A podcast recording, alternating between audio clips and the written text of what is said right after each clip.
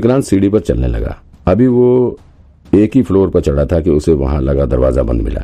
विक्रांत को और ज़्यादा शक हुआ। आमतौर पर तो इमरजेंसी एग्जिट वाली सीढ़ियों पर दरवाज़ा लगा ही नहीं होता। और अगर दरवाज़ा लगा भी है तो वो हमेशा खुला ही रहता है।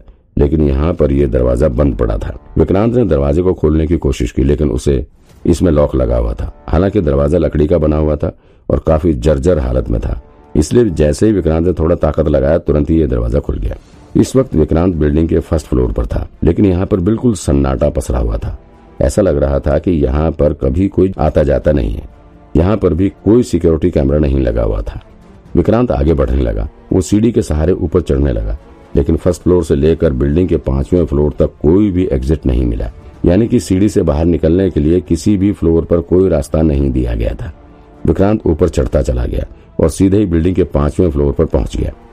वहाँ पर दरवाज़ा लगा हुआ था, जो कि पाँचवें फ्लोर पर खुल रहा था, लेकिन ये फ्लोर भी खाली पड़ा हुआ था।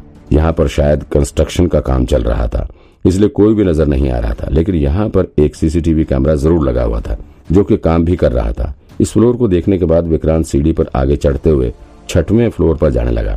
इसी बीच उसने राघव के पास फ़ोन करके इस फ्लोर के सीसीटीवी फुटेज को निकालने के लिए कह दिया। अभी विक्रांत सीढ़ी चढ़ता हुआ छठे फ्लोर की तरफ़ बढ़ ही रहा था कि उसे अजीब सी बदबू आनी शुरू हो गई। बदबू इतनी तेज थी कि उसे अपना नाक बंद करना पड़ गया। विक्रांत उत्सुकता वश जल्दी जल्दी कदम बढ़ाते हुए ऊपर चढ़ने लगा। जैसे ही वो छठे फ्लोर पर पहुँचा, वहाँ पर उसे सामने ही एक औरत की लाश दिखाई पड़ गई। ये गर्मी की रात थी। विक्रांत डीएन नगर ब्रांच पर हैरान परेशान बैठा हुआ था।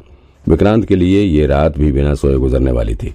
अभी तो सिर्फ़ आधी रात गुजरी थी। ट्रेवल एजेंसी की बिल्डिंग में मिली लाश ने सभी इन्वेस्टिगेटर्स की मुश्किल बढ़ा रखी थी। बेशक ये डेड बॉडी आकृति महाजन की ही थी, जो कि तीन दिन पहले इसी बिल्डिंग से गायब हुई थी। विक्रांत चाहकर भी आकृति महाजन की मौत से अपना ध्यान हटा नहीं पा रहा था। आकृति की डेड बॉडी ट्रेवल एजेंसी के बिल्डिंग के इमरजेंसी एग्जिट के पास मिली थी। उसकी डेड बॉडी इतनी क्षत विक्षत हालत में थी कि उसे विक्रांत भूल नहीं पा रहा था। शरीर पर कई सारे चोट के निशान थे और उसके कपड़े भी ठीक से नहीं सेट थे। इससे पहले विक्रांत ने बैंक के लॉकर रूम में मिली वैक्यूम सील्ड डेड बॉडी का भी निरीक्षण किया था। भले ही लॉकर रूम की डेड बॉडी को वैक्यूम पॉलिथीन में पैक किया गया था, लेकिन फिर भी उसकी हालत इतनी बुरी नहीं थी। यहाँ तो आकृति का चेहरा भी पहचान में नहीं आ रहा था। दूसरी चीज़ ये भी थी कि विक्रांत को अचानक से बिल्डिंग के सिक्स फ्लोर के इमरजेंसी एग्जिट पर आकृति की लाश मिल गई थी, जबकि उसे ऐसा कुछ होने की उम्मीद नहीं थी। अभी थोड़ी देर पहले ही विक्रांत ने आकृति की फ़ोटो अपने फ़ोन में देखी थी, और फिर थोड़ी ही देर बाद उसने आकृति की लाश देख ली थी। इस वजह से उसे बड़ा अजीब सा लग रहा था। उसके मन में सवाल उठ रहा था कि आखिर आकृति को उसके ऑफ़िस की बिल्डिंग में ही क्यों मारा गया? और इतनी भीड़ भाड़ वाली जगह पर ले जाकर उसका मर्डर कर दिया गया था।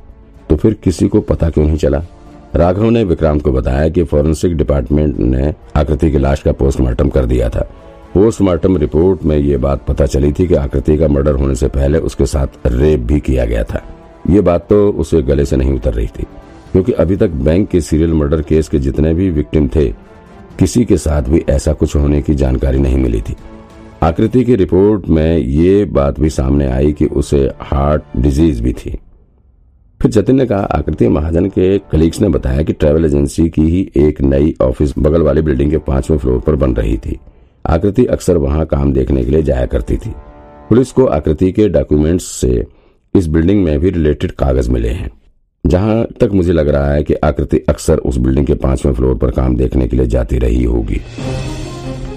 लेकिन सुबह के टाइम बिल्डिंग में भीड़ ज़्यादा रही होगी, इसलिए उसने लिफ्ट से जाने के बजाय सीढ़ियों से जाने का सोचा होगा। और तभी मौका पाकर कातिल ने उसके साथ रेप किया और फिर उसका मर्डर कर दिया। ये बिल्डिंग पनवेल में स्थित है। तो वहाँ की ही पुलिस इस केस की जाँच कर रही है।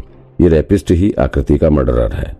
सुनिधि ने कहा एक बात ये नहीं समझ आ रही कि तीन दिन से आकृति की लाश बिल्डिंग की सीढ़ियों पर पड़ी थी, लेकिन किसी ने देखा तक नहीं।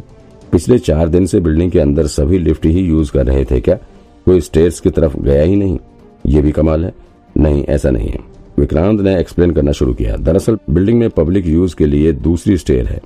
आकृति की लाश इमरजेंसी स्टेयर पर मिली है। वहाँ से कोई ज़्यादा आता जाता नहीं है। और फिर कातिल ने सीढ़ी पर लगे डोर को भी लॉक कर दिया था।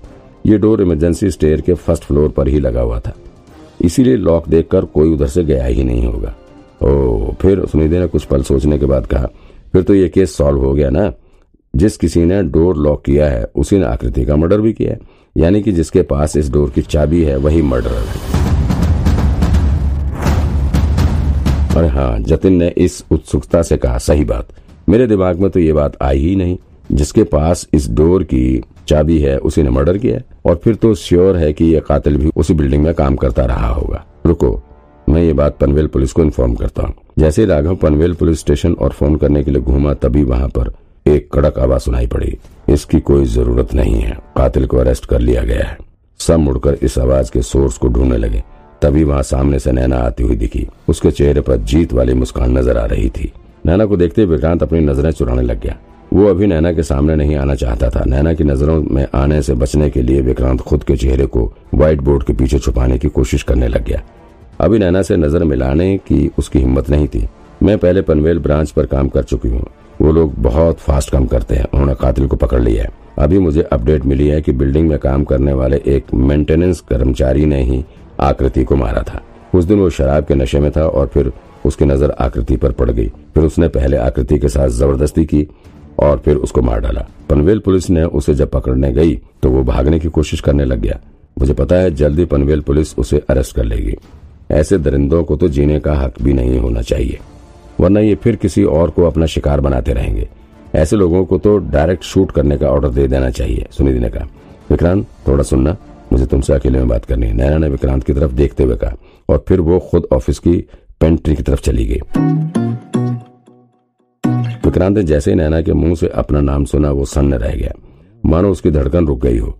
वैसे तो विक्रांत किसी से नहीं डरता और बहुत स्ट्रेट फॉरवर्ड रहता है, लेकिन नैना से नज़रें मिलाने में उसे अब एक अजीब सा संकोच लगने लगा है। नैना का सामना करने में उसे एक अजीब सा डर लगता है। ऐसा शायद इसलिए क्योंकि विक्रांत अब नैना से मोहब्बत करने लगा है। मोहब्बत में पड़ते ही बड़ा बड़ों की बोलती बंद हो जाती है। तो फिर ये विक्रांत कौन सी चीज़ है? अब जबकि नैना ने डायरेक्टली उससे बात करने के लिए कह दिया है तो फिर भला विक्रांत उसे कैसे इग्नोर कर सकता है? वो चुपचाप नैना के पीछे पीछे चल पड़ा। पेंटिंग रूम में पहुँचने के बाद नैना ने सीधे ही विक्रांत से सवाल किया। हाँ तो मिस्टर विक्रांत, कैसी रही तुम्हारी डेट? लड़की पसंद आई कि नहीं?